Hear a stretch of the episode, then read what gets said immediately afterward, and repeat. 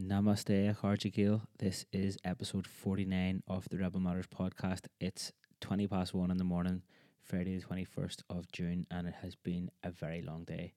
I left the house this morning at quarter to 6 to go and do a little bit of training. Got the bus, I got the train up to Dublin after that and spent a few hours in the Seanad and the Dáil up in Leinster House on Sráid Chill Dara and I was up there because I was uh, having a chat with my old classmate and now Seanadóir Neil O'Donnell and also about the Palestine Community Gym project and also got to spend a bit of time having the chats with Jim Gibney when he was showing me around the place. Um, talked about all manners of revolutionary things and had a wee bit of lunch in the restaurant there and a pint of Guinness in the Dáil Bar, which was really nice. And then after that, I headed over to Grogan's Castle and had a wee chat with Nikki Kelly and the artist Robert Ballagh and had a nice pint of Guinness there as well. And then headed up to meet with Radie Peat, who is the guest on today's podcast. And we recorded this episode in the kitchen of Radie's house while she was also making some dinner. And turned out it was a really nice chat. So I think you're going to enjoy it. Radie is in the band Lankum. If you're not familiar with them, then you should go and check them out on Spotify and YouTube or go and look at their website, which is lankumdublin.com. And it's quite good timing that this episode is coming out today because it's nearly a year to the day to the first time that I went to see Lankum, which was in the Body and Soul Festival in 2018. And as it happens, I'm going to the Body and Soul Festival later on today, and hopefully, I'll be able to get a wee bit of sleep in between recording this little intro and going to the festival because I am knackered.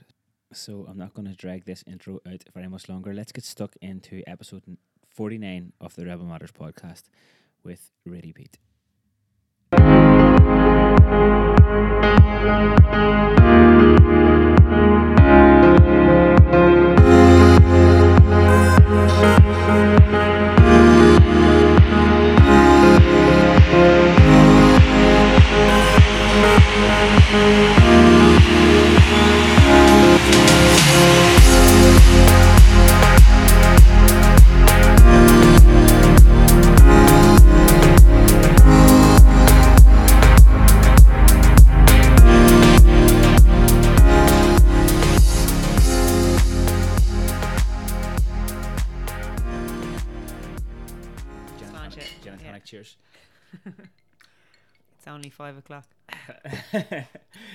Actually, I had a drink in the, in the Dáil bar earlier today. Oh, fancy. Yeah, Guinness. I was feeling very Name fancy. dropping the I was, there. I was just in the Dáil bar. Uh, yeah. Is the Um, Guinness nice there?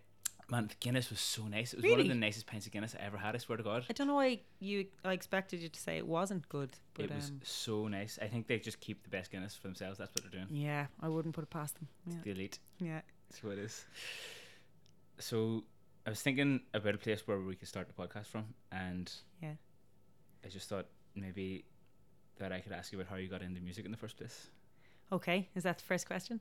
Yeah, I mean that Yeah. probably goes back to quite young. So Yeah, um, it does. Um, I the very my very first contact with music was um, like apart from obviously like hearing it and stuff. Um, when I started to deliberately do it was uh, my sisters were going off somewhere every Tuesday.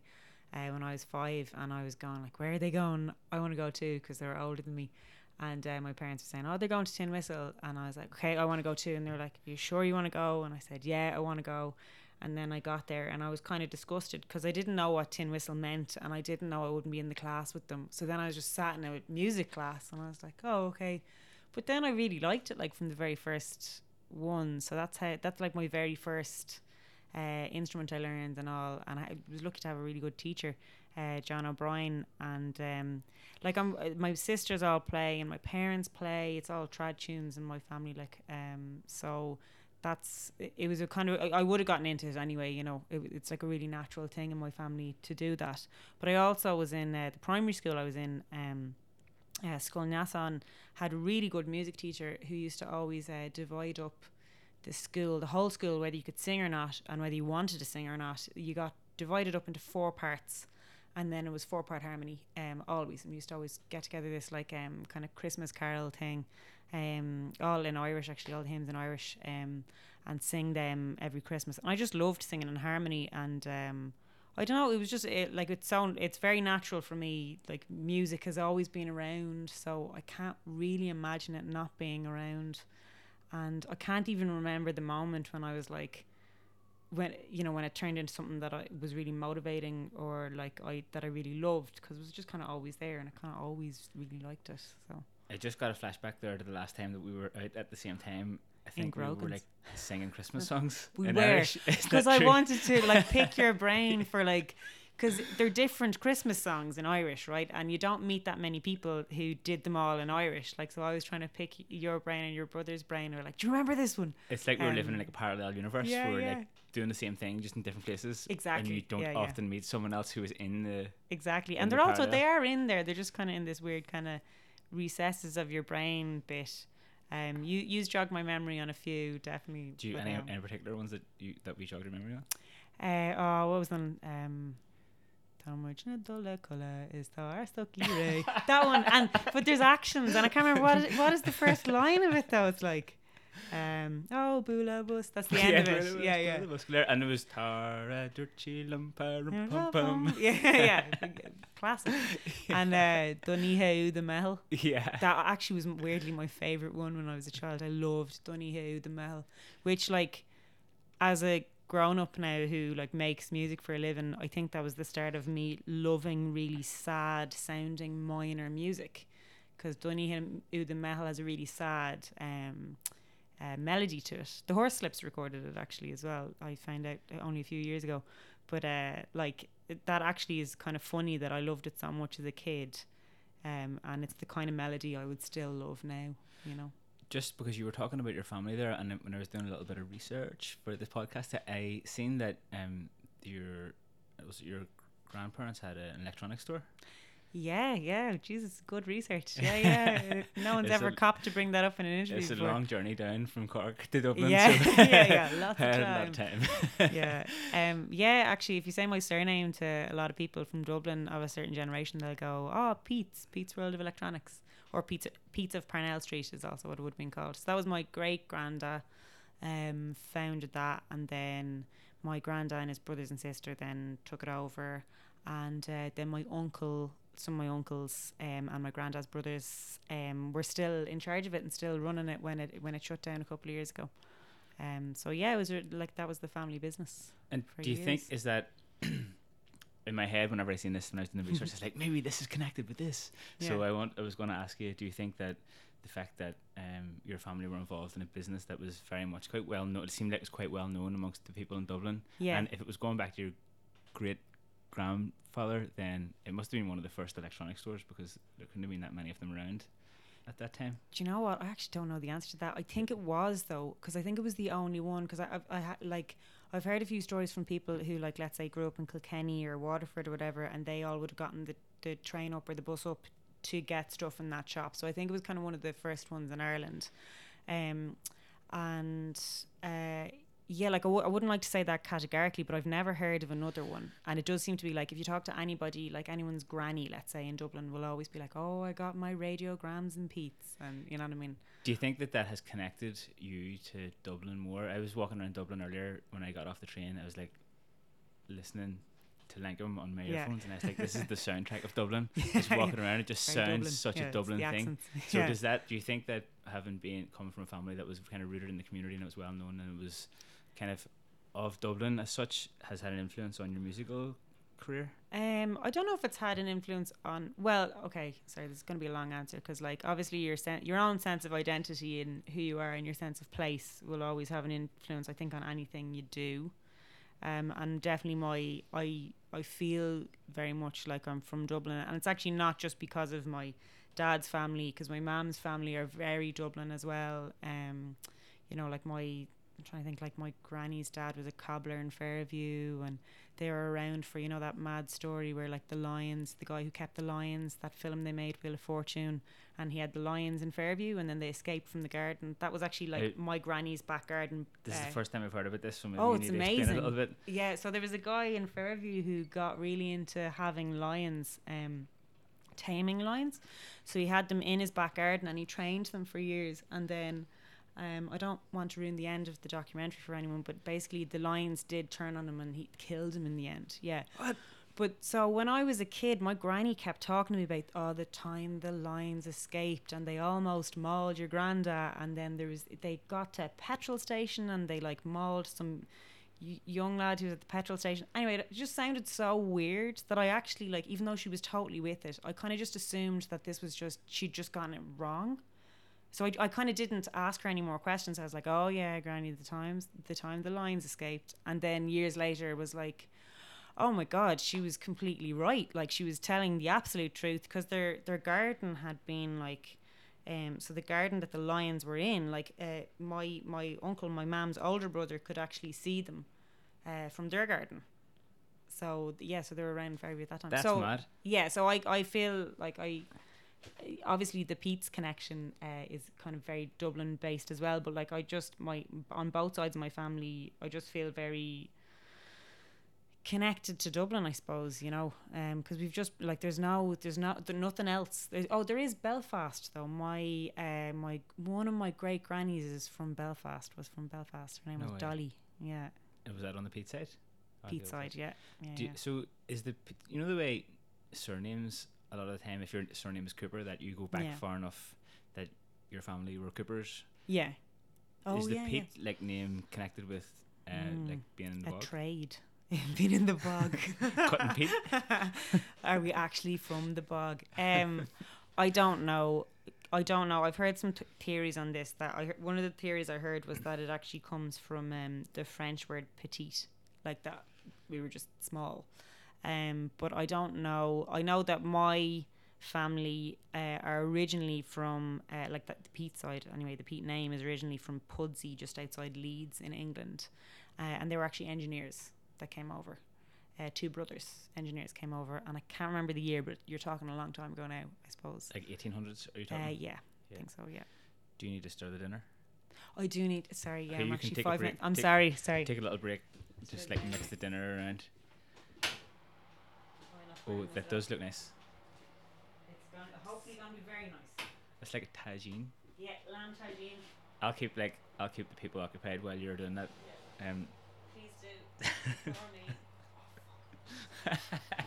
so we're, I'll just do a little commentary. So we're in the kitchen, um, at Radie's house, and she's like pulling out the tagine, putting it on top of the cooker. And- trying to stir it. Stir that puppy up. Isn't it mad? Actually, what you were saying there about um, you, what your your granny was saying about the the tiger, the lions, Yeah. and like because there was no social media back then, like things seem to maybe not happen if it's not on social media, and then things that are out of the ordinary back then, you kind of t- tend to question them sometimes. And actually, Yeah. there were still mad things happening back then as well, but just nobody there to capture them on a phone. Yeah, but it, all, it just sounded so unlikely. And she told me when I was really young as well. I think I was about like eleven or twelve when she was talking to me about it. Um, and the time she told me no one else was in the room, like to kind of test the theory. We were just on our own, and I just was. I, I just thought it sounded really. Um, kind of exotic, too exotic for Dublin. Basically, I was like, sure, who would have lions in their garden in Dublin? Like as if like they would have only been in the circus at the time or something. Um, but yeah, it was fascinating. Then when the uh, the, the documentary uh, then was made and brought out, I just was totally proved wrong. And unfortunately, my poor granny had already passed away at that point, so I couldn't be like, oh, Oh, sorry, I doubted sorry, you. I doubted you. Yeah. You know what I mean? It's funny. I've I never told her I doubted her anyway. I just said yeah. I mentioned um, this person on the podcast quite a few times before, but I used to go down and visit an old man called Mick Murphy, who ran away with the circus when he was like 14 Wow. and won the Ras more around Ireland, which was this. It's kind of the Tour de France. the biking? Oh, Yeah, yeah. Dan we- was telling me about this that Oh, he yeah. trained with rocks. He trained with. He made. He It's made his own like gym out of concrete, and I read about him when I was just after moving to Cork in 2010. I went down to. I was like, I have to find this guy, obviously. So I drove down to Kerry, to got my bike, cycled around until I found his house, Yeah. and went in. And he was the- still there and still in the same house. he was there, and like the Wow. house looked like it was completely abandoned, except for the fact that there was a radio sound coming out of it. Yeah. There's so many mad stories there, um, about him, and he, he- I just wrapped this like there was no door, it's like a little corrugated iron thing, and I Yeah. wrapped it. The radio went off, and I was like, "That's it. I'm gonna get now. He's gonna shoot me with a shotgun." Yeah. And then a couple of minutes later, the door opened, and he just was like, "Oh, come on in, bring your bikes. We'll have a look at it." And then the inside of the house was just like stepping into a different world. There was one room on the left that had the gym that he built when he was 14 or 15. It was still there. The gym was still there, Wow. made from like metal and pieces of concrete. And there was what he was sleeping on, which was just pallets with some like male sex and stuff there, like those kind of like rough sex. Oh, yeah, like twine sex, sacks. yeah, twine yeah, sex, yeah. yeah. And then on the other side of the house, the other side, the other, the right hand side was just the room that was full of stuff. Like it was full of stuff, and just one seat that he was sitting on, and another piece of a seat, and he just went off telling these stories that about how he ran off at the circus and how he won. What did he do in the circus then? So this do, is the do thing. unicycle or something? He did hand balancing and tightrope walking, and Oh wow. he said that he could put like a ladder on his chin, and a woman would walk up the ladder. And in my head, I'm like, this is a great story, but like, this Did you can't actually? be yeah. true. yeah. Show me a photo. yeah, and then whipped out the photographs. Oh yeah. After that, I was like, oh shit! I was like, whoa, Yeah. it's mad. So I became really good friends with him over the years. Then after I just kept going down to visit him and stuff, and and, but whenever I'm I've been telling people this story, they're like, that can't be true. Like, They're, yeah, disbelieving. But that's that thing about like sometimes you know life is actually stranger than than fiction. You know, um, and there, I don't know why it's because when it's an older person as well, you're like, oh, it couldn't be true or whatever. But there you go. They had much more interesting lives than we did. maybe well, maybe then people like in 50 years time will be then then we had more interesting lives than they had. Maybe if they're still around, if there's still people on the planet. I really hope there is. Yeah. So do I Sorry, actually. it's very Um, nihilistic. But so what Let's sidetrack that. That sidetrack that um topic to conversation. the the different end of the world. We do another podcast. Yeah, on yeah. that. Let's not talk about that. What kind of music were you listening to whenever you were young? You're still young. Um, Whenever I'm- you were a kid. How dare you? um, when I, whenever I was a pro- like properly a child, like Yeah, like when you started listening to music, what kind of music were you listening to? so when I started deliberately listening to music, I wasn't like a, a I suppose. Well, no, actually, I probably was about ten or eleven the first time I started like you know choosing a thing to put on and listening to it. And the very first thing I chose to put on was Nina Simone, uh, who I thought was a man for years. Um, I didn't understand that she was a woman, um, but I just became really fascinated by her and uh, used to put on this album um, every single day. Um, I'm sure it drove everyone in the house mad because I used to put it on every single day and sing along with it at the top of my like as, as loud as I could sing along with it. And I was was this kind of I am still very obsessive about music. It's like a it's the biggest part of my life. You know what I mean? But it was definitely the signs of me uh, that starting to happen then because what was happening was I. I really wanted to sing it exactly as she was singing it. So I'd kind of, if I wasn't getting it right, I'd go back to the start of the track to try get this little wobble she did or like a little ornament or whatever. And I don't know why I want, I don't know what my goal was. It's not like I was planning on ever doing it in front of anyone, but just for me, I wanted to do it exactly like the recording. Um, so that was my first kind of real musical obsession, I suppose. And then my second one was actually Radiohead. Um, I found one track on this like mixtape that one of my sisters had made. Um, it was Paranoid Android, and I just was like, "What is this? What are these sounds?" And I was just so confused by it because like it's it's kind of like electronic sounds, you know, um, and just the guitar playing and um, yeah, I don't know. I like I still I am an absolute avid Radiohead fan still. So many years later, like they've really they're kind of my my one of my enduring loves in music. And what was it that brought Nina Simone into your life, like into your sort of sphere? Um, I think one of my parents actually put it on um in the car when we were on our way to Miltown Malbay for the Willie Clancy week, and because my par- in fairness, my parents still basically only listen to trad music. Um, that's that's really what they're into, and uh, they're really kind of passionate about it. So w- whenever they listen at home, it would be like like the kind of furthest from uh, trad tunes might have been Planxty or something, but like it's all within the trad umbrella. I don't know how they ended up with the CD of Nina Simone, but they did put it on in the car, and I think the first time I heard it, I actually didn't really like it, but then something was fascinating, and I kept going back to it. That's a really interesting answer to that question that I wasn't expecting. I thought that maybe like the Dubliners or something yeah, like that. yeah, yeah, Um, like Tommy Potts or something. Yeah, yeah. But at the same time, um, you know, from listening even to like, I'm like it's not. It kind of transcends genres in a way. Like it's not like tr- you wouldn't say that it was trad. Know. Would you say that? I I don't know what to say what it is. We joke and we call ourselves genre straddlers because we're kind of it doesn't quite neatly fit into anything. Um, so yeah, whenever people say what kind of music do you play, I I actually don't really know how to answer the question, and I sometimes just get embarrassed and say uh, sort of uh, drony, uh, melancholic folk. I think, uh, but you know, Right, like from listening to you guys, like I get that sense that it's not, it's not like fit, strictly fitting into one genre, and like so that kind of like the fact that you started off listening to Nina Simone and Radiohead, Radiohead kind of like proves that a little bit, I guess, that, that there was influences there that were way beyond what yeah. people might typically think. Well, like for my from for me personally, like um traditional music for me was an activity and it was a community and a thing that I did and it was like a, a thing like it was like an activity that you did with your friends, your family or whatever. I actually never sat down and listened to tr- traditional music until maybe I was in my mid 20s. Um, and I never listened to what you would. Well, no, I liked Plank. I actually liked Planxty a lot when I was about seventeen, and I really got into this album, um, this Andy Irvine and Paul Brady album, um, which was like a bootleg of a, a promo concert uh, called uh, the Missing Liberty Tapes. I loved that. I really, really wore that out. But um, so for me, like I was listening to kind of anything but trad. I had a very kind of weird kind of parallel and separate kind of my music listening was so different to what I was actually doing musically, you know. And for me, it made sense. It still makes sense. It all makes sense in my brain why I like all those different things, you know. But then for the other members of the band, like, I mean, the two brothers in the band uh, had absolutely kind of no dealings with trad until they were maybe in their late teens and then came to it from like a punk and hardcore and metal background.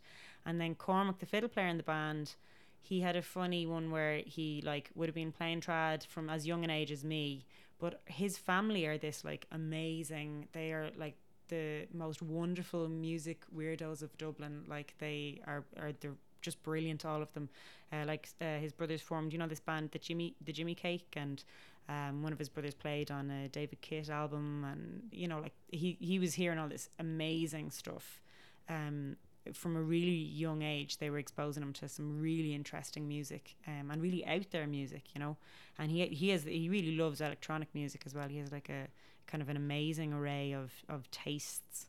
Um, so like all of those things do converge. Then I think to like we all really love folk music and trad music, and then we can't really help that those other things like they do come out. You know, we're also all collectively mad into uh, kind of very drone heavy stuff, and uh, especially kind of 1970s krautrock.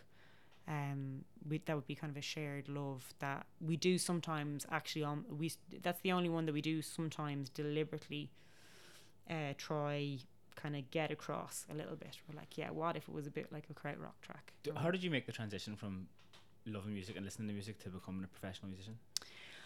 Uh, oh, that one's interesting. So I was I was determined I wouldn't be a musician basically. Um so when I was like 18 and people were saying like, "Oh, you should go to college." And I listened to them and I was like, "Yeah, I should go to college." And then I was trying to figure out what I'd do and I was worried that if I did music or art, like visual art, it would kind of ruin those things for me if I like intellectualize them too much. If It might you would take it from being a hobby to being Yeah. something you have to do or something like that. yeah, or something that I would start to become very um a bit too self-examining about. You know what I mean? Because it was something that really gave me a lot of happiness, uh, and it was an outlet uh, for me.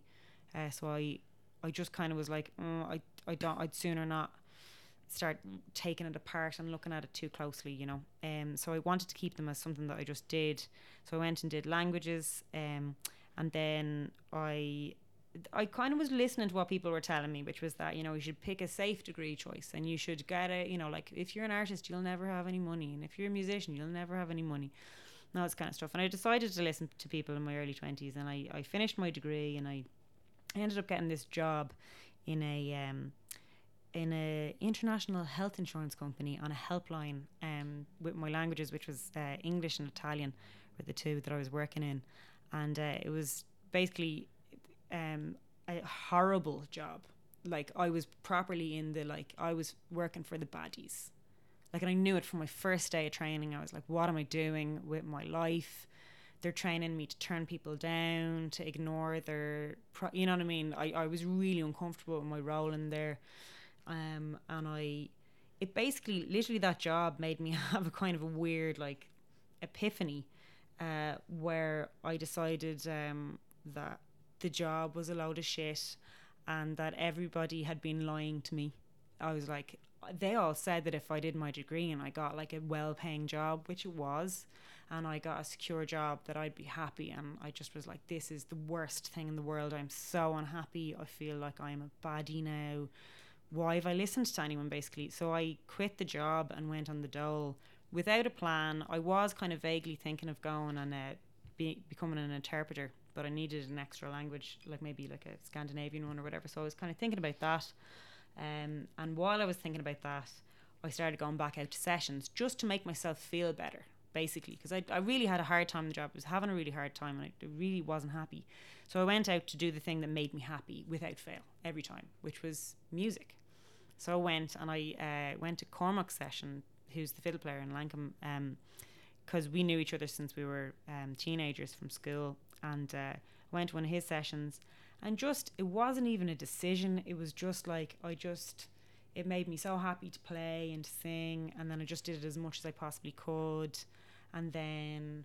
I was kind of getting gigs again in pubs, um, and that was kind of supplementing like the fact that I didn't have a job. Um, and then basically the Lynch brothers they wanted to make another album because they'd made this kind of folk rock one like years previously, or sorry, folk punk one uh, years previously, and they asked me and Cormac to be on a track or two.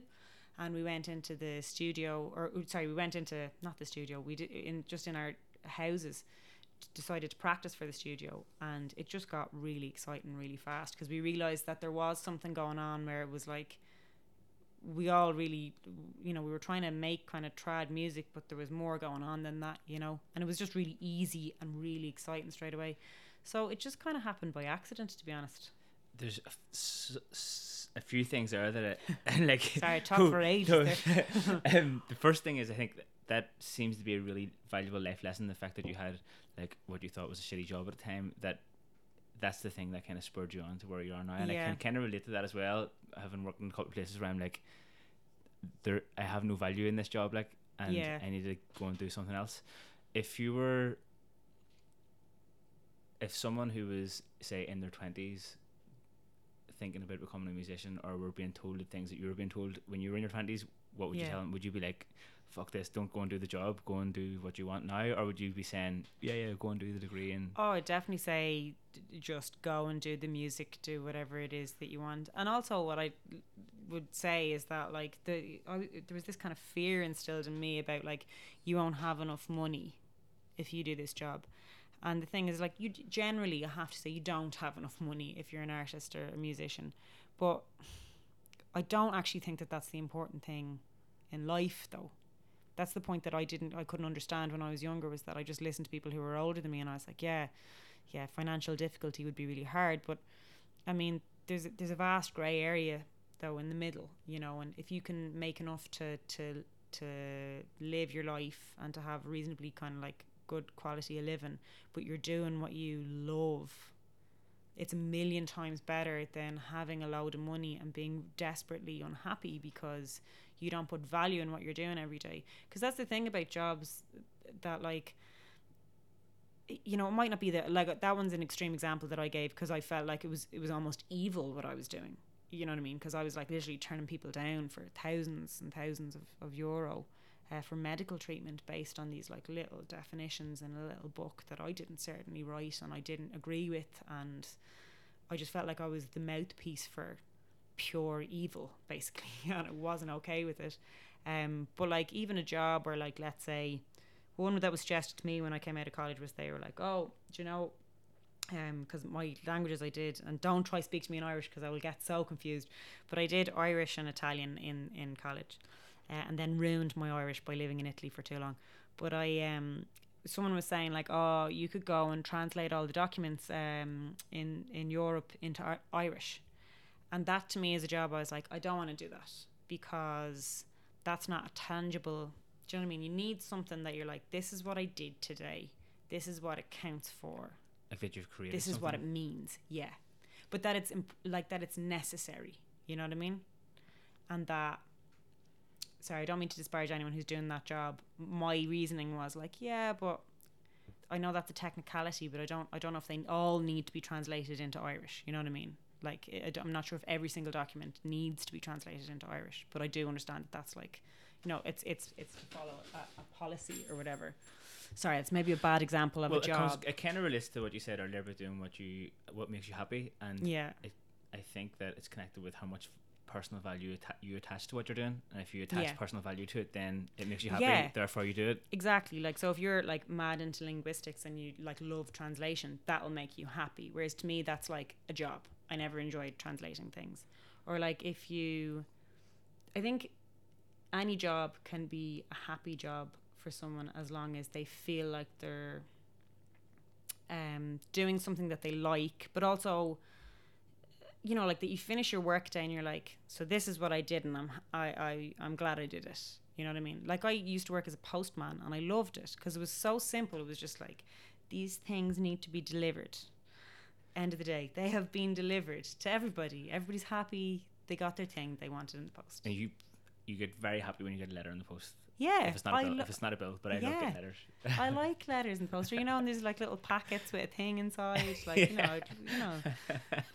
But you know what I mean? Like that's good job satisfaction. That's what I'm talking about. Is job satisfaction. I think that's what I mean. Is that like you have to whatever your job is, like you have to feel like it's worthwhile, and also to get some kind of a.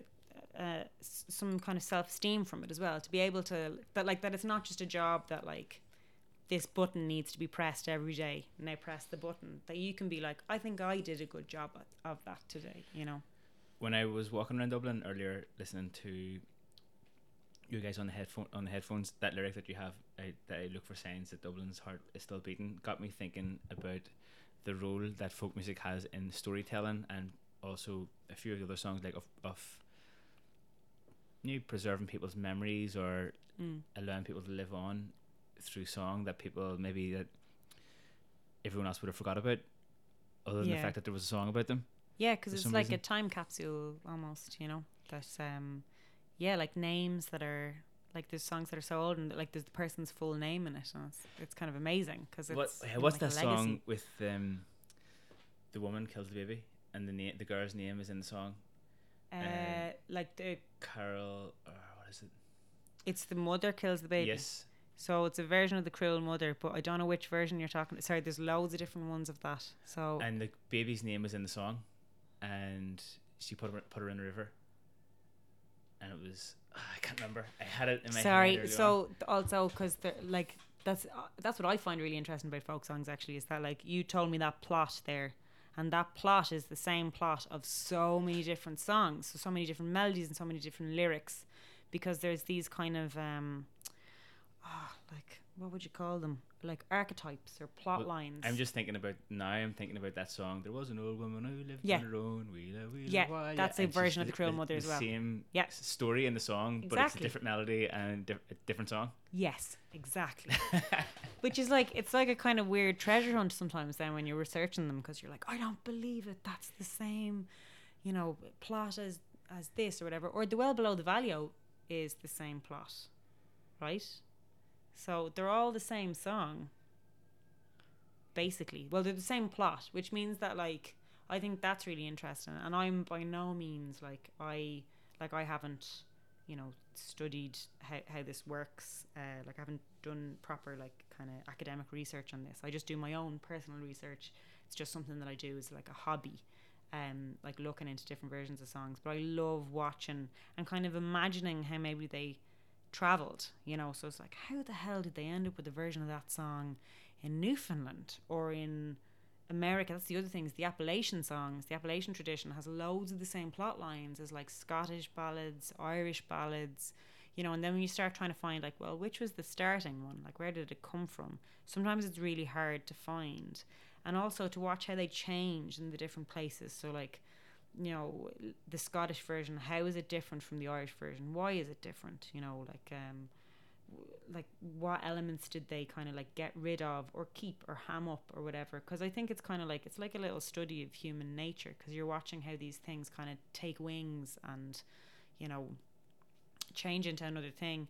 And it's also like for every folk song that you hear now like someone singing in a pub let's say for every song that you hear that's an old one Uh, what i always think of like is think of the amount of people who had to hear that song hear something personal in it or like have it strike a chord with them or whatever, then learn it themselves and then sing it around for it to survive, just for it to still be around.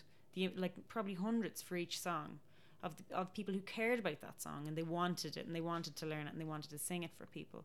So it's real like it's kind of fascinating for me. Maybe it's really nerdy, but I think it's really fascinating to see which ones survive. Like, because then you find these old books of ones that like there's loads of songs but like you, you'd be looking through them being like okay that one's still around and sang that one and then there'd be loads of ones that are just like they're relics no one sings them anymore a really yeah. good friend of ours who's passed away now Eamon Moore and before he he passed away he he was a, a beautiful singer and he went around Ireland and Eamon was a manic hurling fan just loved hurling and went around collected loads of songs about hurling Oh, really? Made an album about it. So every song on the album is, is, about, is hurling. about hurling. And so those specialist. are some of the songs that it's a niche market. it's amazing though. but yeah. loads of those songs would be gone now, like because he was yeah. going and meeting people in bars, the yeah. old people that had had these songs from yeah. the 1950s and or something like that. around, and that's like basically song collecting. Like, yeah, which is that's the other thing is that if you don't have people who do that, who like decide that they want to go and get these songs before they're gone. Like we have like a couple of really amazing song collectors to thank for our kind of body of songs we have in Ireland now, you know. Um, and like if it wasn't for them, and I'd be worried about uh, naming them because I'll miss out some. But one of the ones that like I've gotten a lot of uh, songs off is Tom Munnelly, uh, collected some amazing songs, um, and um, yeah, I think that like that's a really uh, under undervalued part of how the tradition works is the kind of archivists and song collectors as well. Like they have to exist for the tradition to exist as well. Like the stories of history are kind of passed down through songs, and or like we're we're a kind of people of oral history anyway. Yeah. And that like the vast majority of the Irish history has been passed down by word of mouth. Yeah. And I guess through songs as well. What role do, does does folk music have in providing like a social commentary for what's happening in the country? Ooh, I get asked this question all the time, and I always feel like a real imposter answering it because I'm not like a professor. I don't, I'm not even a, a, a master's student on this kind of thing. Like I don't, I don't know the facts, and and you know, like I haven't done extensive research on it at all. I think that, like, there does seem to be a strong from the songs I've heard. There does seem to be a strong vein of like satire, resistance, kind of you know political, like kind of um, making fun of kind of politicians or you know people in power, all that kind of stuff. And in fairness, that is the one way that it's going to. Like, how else can something like that survive? So, if it was written in a book, it wouldn't be allowed to be written in a book. You know what I mean? Um, it's like it's it's it's allowed to survive in this kind of other form because it's music. There's the the really famous Frank Harte quote, which is, "Those in power write the history; those who suffer write the songs." So it's like when you look at, you know, um, like how history is is documented. Um, I don't think that working class normal people really get a look in in terms of like dictating the narrative or even adding to like you know what I mean? Like it, it seems to be kind of removed from those classes. History is. Whereas song is just this weird medium because it's infectious. Everybody likes music and things are allowed you know they survive in a different way I think because it is music and because it's not just even like so a song can be almost a political manifesto but if it's kind of a good song and it's do you know what I mean? Like it's allowed into avenues and places that it wouldn't have been allowed into if it was someone just standing there saying like, "This is what I think about the world." You know, it's like a, it's like a stealth attack. That's like I'm thinking about Nina Simone's song Mississippi. Yeah. Oh my god. That went everywhere, and that was a political statement. Yeah. So, um, why do you think that people ask you that question? I think they asked me that question because um, obviously I sing folk songs, so they kind of want to know if if that if I think that's true about folk songs, um, and also because uh, some of the songs that we write ourselves as a band as Lankum um, have kind of a political. Uh, an, an underlying i hope not too explicit and in your face because i don't i actually don't think that's very effective when it's real like this is how the world is you know but like there is a lot of in our writing we, we would be trying to communicate how we feel about the world ab- uh, you know about our world about um, what's going on you know so there is a kind of a maybe a social conscious to it but not in, it, we don't it, that's not what you know I'm not trying to shove it down anyone's throats either you know just literally I think a lot of why people make music is you just try make music to communicate your inner world you know, and just be like, this is what, this is how I feel. This is what I think is going on. Um, so that's all we're doing there. But we do think a lot about, I suppose, yeah, the state of the world and the What country. format does that take? Like, do you guys sit down and be like, how how do you guys create those pieces of music? Well, um, so like let's say Cold Old Fire um was written before I knew the lads, so I, I wasn't involved in the in the writing of that song actually, just in the music part of it. But um, uh, the likes of the Granite Gaze, we had talked a lot. So basically, the Granite Gaze is um, we had had a number of conversations after the whole Tuam Babies thing came out about like this is just like you know, it was just so sad, like just like kind of deeply deeply sad, and just um kind of we had talked a bit about writing a song about that. And then Ian and Dara kind of started the song uh, and wrote like a lot of the lyrics and then we kind of we all just kind of that one really did kind of um, just compare all of our imagery. We decided to use really abstract imagery as well instead of like anything concrete. We wanted it to be a bit kind of you can't really put your finger on it uh, but it just it, it, that song was we had we had talked before about what we wanted it to be about and we wanted it to be about the Catholic Church and what it's like to be a young Irish person with the knowledge of all these things, you know, in a very recent past and you know, just um yeah, just what that feels like, you know. So we had we had talked about that before we wrote that one, but decided to keep it very abstract, you know. So, what's it like bringing that to the table in the Irish music industry? Because that's not the status quo. Yeah, I don't know. I'm sure there's lots of people all over the place giving out about us, but like they don't do it to my face. That's the way people go, isn't it? Like if they're gonna give out about you, they don't tag you on Twitter. You know, they just they just give out about you. So um, I'm sure there's all kinds of gigs we haven't gotten, maybe because of it, uh, or maybe there's all kinds of people who think we're, you know, I don't know, too mouthy or something. But uh, it's not being said to me explicitly anyway. But I think that like like I have to point out that like when we wrote the Granite Gaze as well, that was pre um, repeal. You know, so like it was this real frustration where we were like, Jesus, does anybody else feel like this? Like you're almost like looking for an answer, just being like, does does that, is anyone else finding this this miserable? Is it this absurd to anybody else? And it was kind of amazing then when repeal happened because it was like Jesus.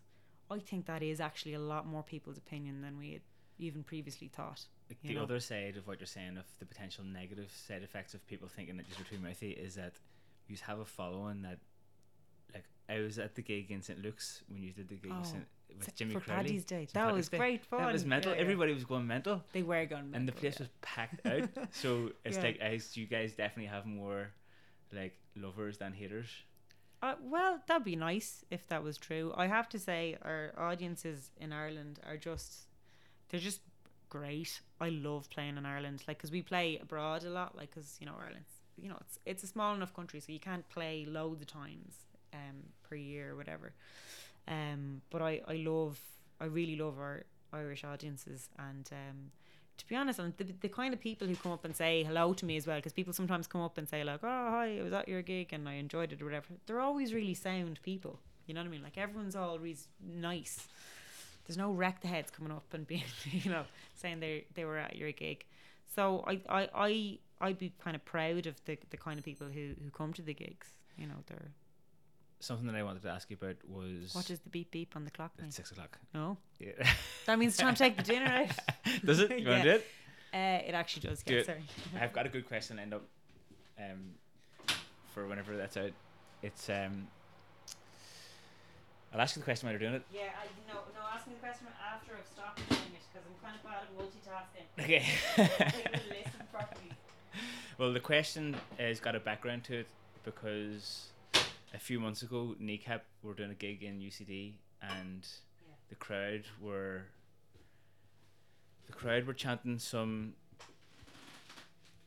slogans that the security at the gig weren't too happy about, and they were carried off the stage, kicked out, and the gig was shut down. And after that Did happened, that? I seen online that Lankum also had a gig shut down in UCD. So I want to Yeah. ask you what happened there. So uh, this was ca- oh when was this? There is an article somewhere about it. Um, I wasn't in the band at the time, though, so I can give you my what I've and I have heard the story a lot of times from uh, Ian and Dara Lynch. Um, but weirdly, kind of exactly the same thing happened. So, um, I'm not gonna say what they were getting the uh, audience to chant, but they were getting them to chant uh, some anti bouncer sentiment, some very strong anti bouncer sentiment.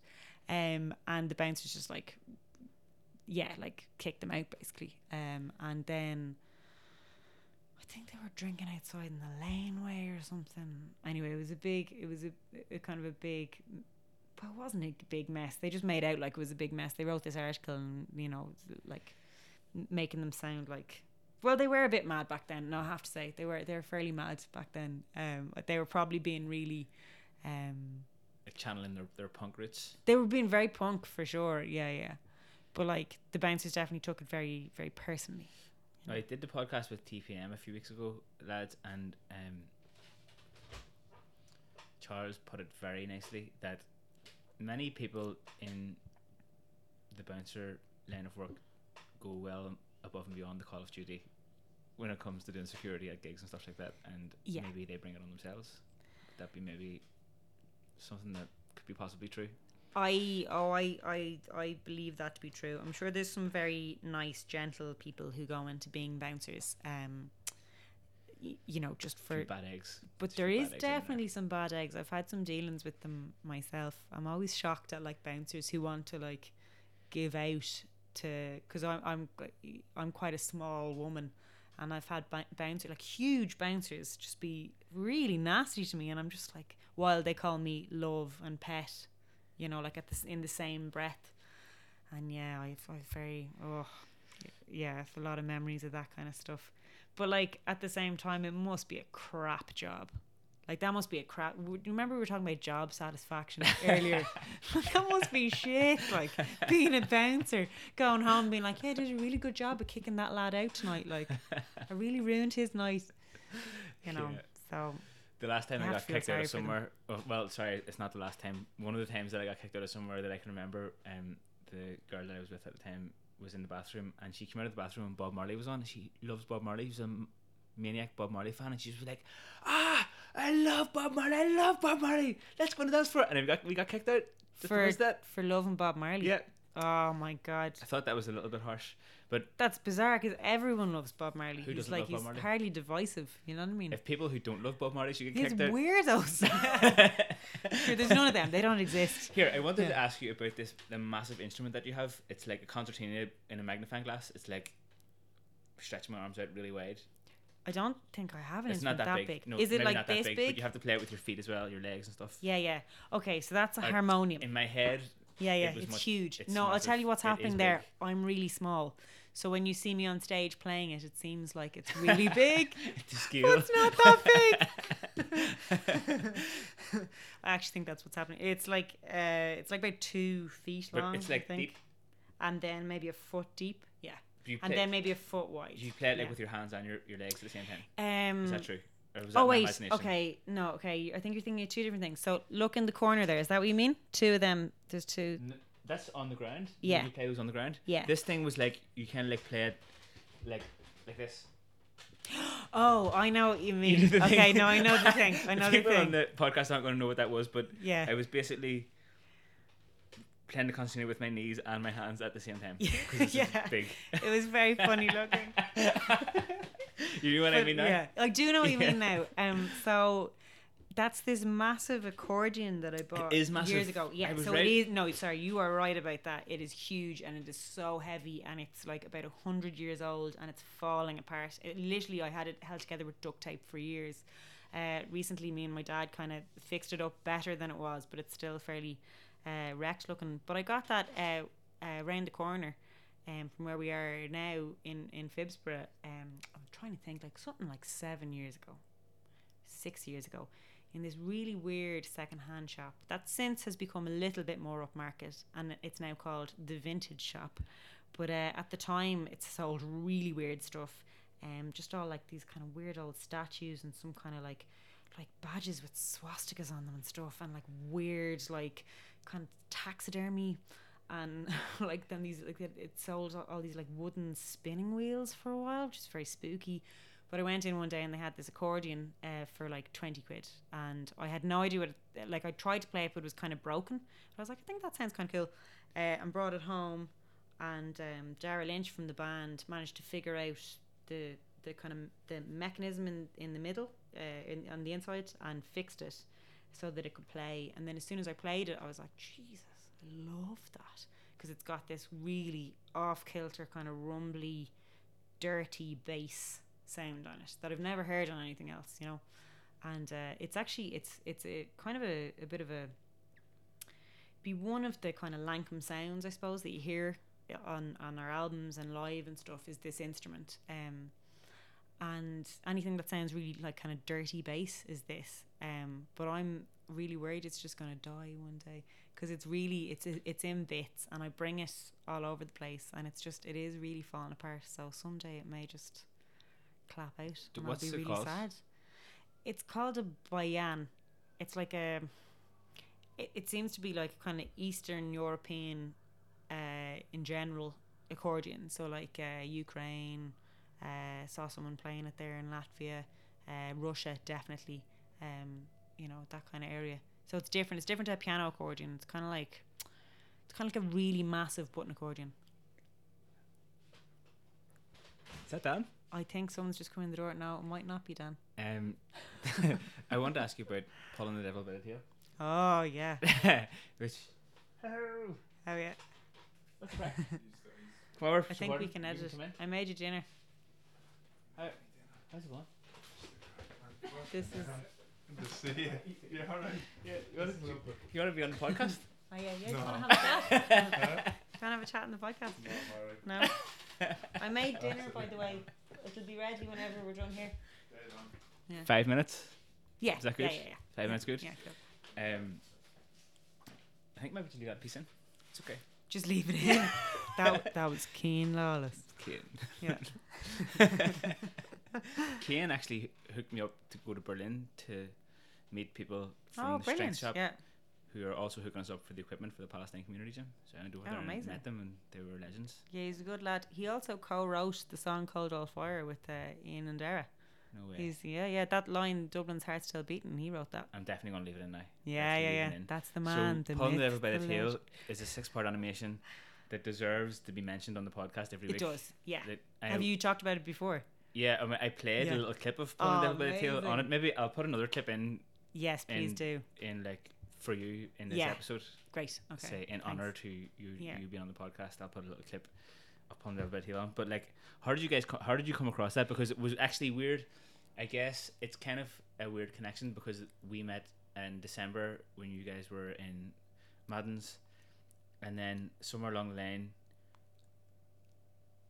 your group and our group realized that we had this mutual love of pulling the devil by the tail, which I is tell weird. you what happened. It was that your brother and um, Limo were they had to they had to stay in Dublin, so they stayed in our house here. And then the next morning, I came to the kitchen and they were just quoting "Pulling the Devil by the Tail," and I was like, "Are you quoting "Pulling the Devil by the Tail"?" And they're like, "Yeah." Do you know that? And I was like, "Yeah." Oh my god! And we just talked about it for five minutes, quoting Um, it basically. They're way better at doing the accents though, because these are from Belfast. But the only there's a comment on a one of the Pulling the Devil episodes from the Lankum YouTube account, oh yeah, and I, that's when I realized that That- you that- were into yeah, it. yeah, I yeah. was like, whoa, what? That's well, weird. the guy, that Stephen McCallum, who did all the voices and the animation, he actually did our. Vi- we loved it so much that we were like, when we were like doing a, a, a music video for one of our songs, "The Granite Gaze," we all like unanimously wanted Stephen to do it. So we approached him, and he didn't know us at all. And we were like, "Hey, we're like huge fans of your work. Will you like? Is there any chance you'd do a music video?" And he said, "Yeah." So the the video for the Granite Gaze uh, is suitably disturbing. Thank you, Stephen. And uh, is like it's it's claymation, like like pulling the devil by the tail. And uh, yeah, he made like little claymation uh, figures of us, and they still exist. They were in a No in an exhibition somewhere. Yeah, and actually to There's te- a clay really pizza out there somewhere. there is, and do you know what's actually? I'll just tell you the the, the full circle of this, which is gas. Because yeah, it all started with us being really obsessed with pulling the devil by the tail, and then you know asking Stephen to do it or whatever, and then suddenly there was claymation versions of us, right? And then we ended up getting uh, an award in the BBC for that track. And that year, what they did with the awards was they did these cast iron representations of like some of them, like let's say if it was best group or whatever, they'd be like these little figurines with the same instruments as the people in the band. So they they personalized every award to like fit the winner. And you're not going to believe this. The one for the Granite Gaze is the claymation version of us that Stephen made. No way. It exists like now in like an iron format as well. they copied Yeah. the claymation. They copied it from the iron yeah. version of it. They made. Whoa. Isn't that weird? Yeah. It's really creepy If looking. Stephen McCallum is listening to this, yeah, that there you go, Stephen. And- maybe we can do a podcast together. oh yeah, get him on. Yeah, I'm definitely listen to that. Oh, he's so crack. He's brilliant. Yeah. We love you.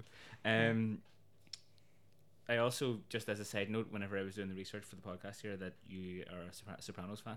Oh yeah. I'm a massive How do you know Sopranos fan. I, just did deep research. oh, yeah, yeah, I think it's on the internet somewhere. yeah, Yeah, it's on the internet. It was in Oh, an interview man. that you guys, you and I think maybe Ian did Oh, about the what, you watch. or something like, it yeah, was like yeah. a question kind of interview, and that was in there. Oh yeah, totally obsessed with The Sopranos. I- I've, I've watched The loved it. Sopranos three times, like from start to finish, the whole way through. Well, That's that's a big commitment as well. It's Yeah. mostly whenever um, I started going out with someone and they haven't seen it.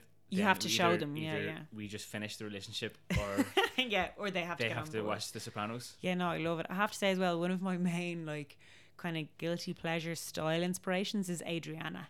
Like I actually just want to dress like Adriana. It- like it's all the crazy like leather snakeskin and the really tacky hoop earrings, and I'm just like, yeah. But the episode when Adriana got killed, though. Oh, so, so, sad. spoiler. No, sorry, he's like beep. Don't tell them. I mean, everyone's seen The Sopranos this stage. Yeah, Uh, my, I, okay, Yeah. there's a couple of questions that I wanted to ask you. yeah. The- About also, Sopranos. whenever I was no, Yeah, we'll do another podcast on The Sopranos. okay, cool. Yeah. But um, you had an recent enough article actually in the paper, and one of the quotes was actually in the headline of the paper is that the embarrassment of that Irish people had about their music is Oh. gone. it's gone. Yeah, I That remember that. seems like a deep thing to say, and I wanted to ask you about it, even though I So said deep. like we only have a couple of minutes left, but maybe that you can maybe expand on it a little bit because Um. Yeah. So. Oh God. Uh, and now we're under time pressure as well. So basically, what I mean is, I think that um, what I talked about a little bit and where that quote came from, uh, was that uh, when I was growing up playing traditional music, it was not something that other people like. You either did it and you loved it and you knew why it was great, or you absolutely just didn't care and had complete disregard for it. Like there wasn't this thing of people going in and like listening to trad. They didn't even call it trad. They called it diddly eye, and it was very disparaging. And it was the kind of thing where you'd be chatting away to someone, and then if it came up in conversation that you played diddly eye, they'd suddenly look at you like you were the most uncool person they'd ever met in, their life. Whereas within the trad community, it was actually like we all knew it was real good, and we were like, we're having a great time doing this. Like I don't care what other people think of it or whatever.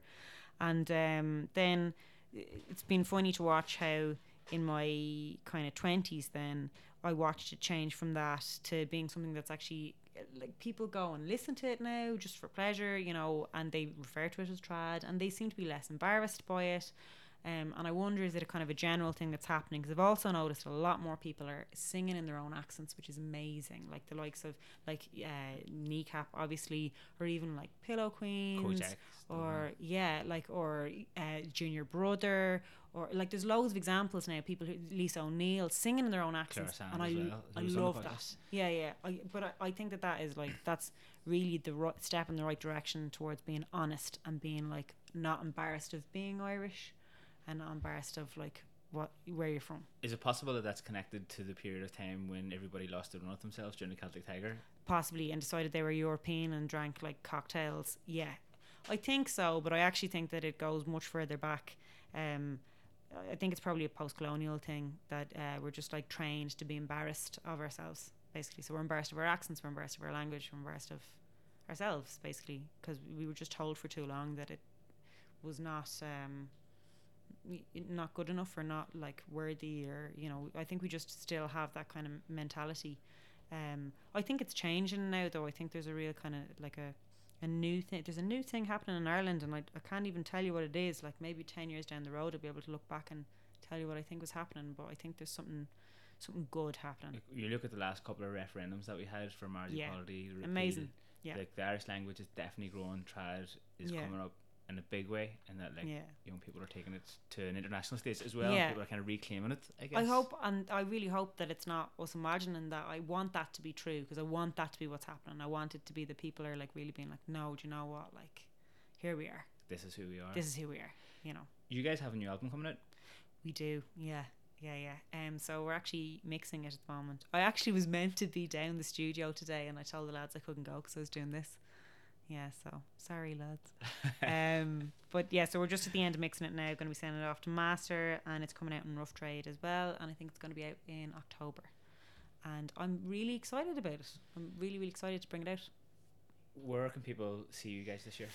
Um, in Ireland, like Anywhere? Oh, loads of places In all then. over the shop. Um, in Ireland, um, we, it's not.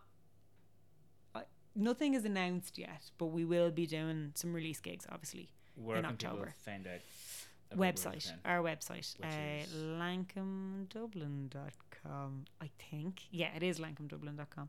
Um, and that always has our all our gig listings. So um, for the f- next while, we we're not in Ireland for the next while, but um, yeah. Twitter as well. You guys are like fond of putting the other controversial tweet out. Oh every now and Jesus, yeah. Well, that, yeah, that's Dara. he loves a bit of controversy. Um, yeah, I know. He, he's he's very good at the internet. You know. Yeah. Thanks very much. Thanks for having me. Let's now we eat our dinner. Let's get Yeah. dinner. You. yeah. What did you think about that, the Harja Gael? Gur a céad míle maigad to really for taking the time out of her day to record that episode. She was otherwise going to be in the studio making some music with the rest of the Lankum crew. So I'm very grateful that she was able to spend a bit of time having a chats with the Rebel Matters fam. And after the podcast, then we had a lovely wee dinner in the house with Dan and Kane as well. So it was like a little family outing up in Dublin. Anyway, as I was saying, I am absolutely busted right now, so I'm going to go to bed and get a few winks before heading up to Body and Soul tomorrow. Just as usual, if you want to support the podcast on Patreon, then you can find the Rebel Matters podcast on the patreon.com website. That is a platform where you can sign up to support the podcast with a little monthly subscription if you want to. And you can also check out what's happening on all the social media accounts. Uh, we've got the Rebel Matters uh, podcast account. We've got the Palestine Community Gym account. There's the Ackley Cork account. Uh, if you want to go and find out what we're doing from a personal training point of view in Cork City Centre, you can leave a rating and review wherever you're listening to this podcast. And that's it. So thanks a million for listening. Thanks for coming back and tuning into the podcast every week. Let me know what you think about the episode, where you're listening to it, and share it around with your mates. Agus gotí an cheadar eile cinní fiúré bí go deasna chéile agus slán go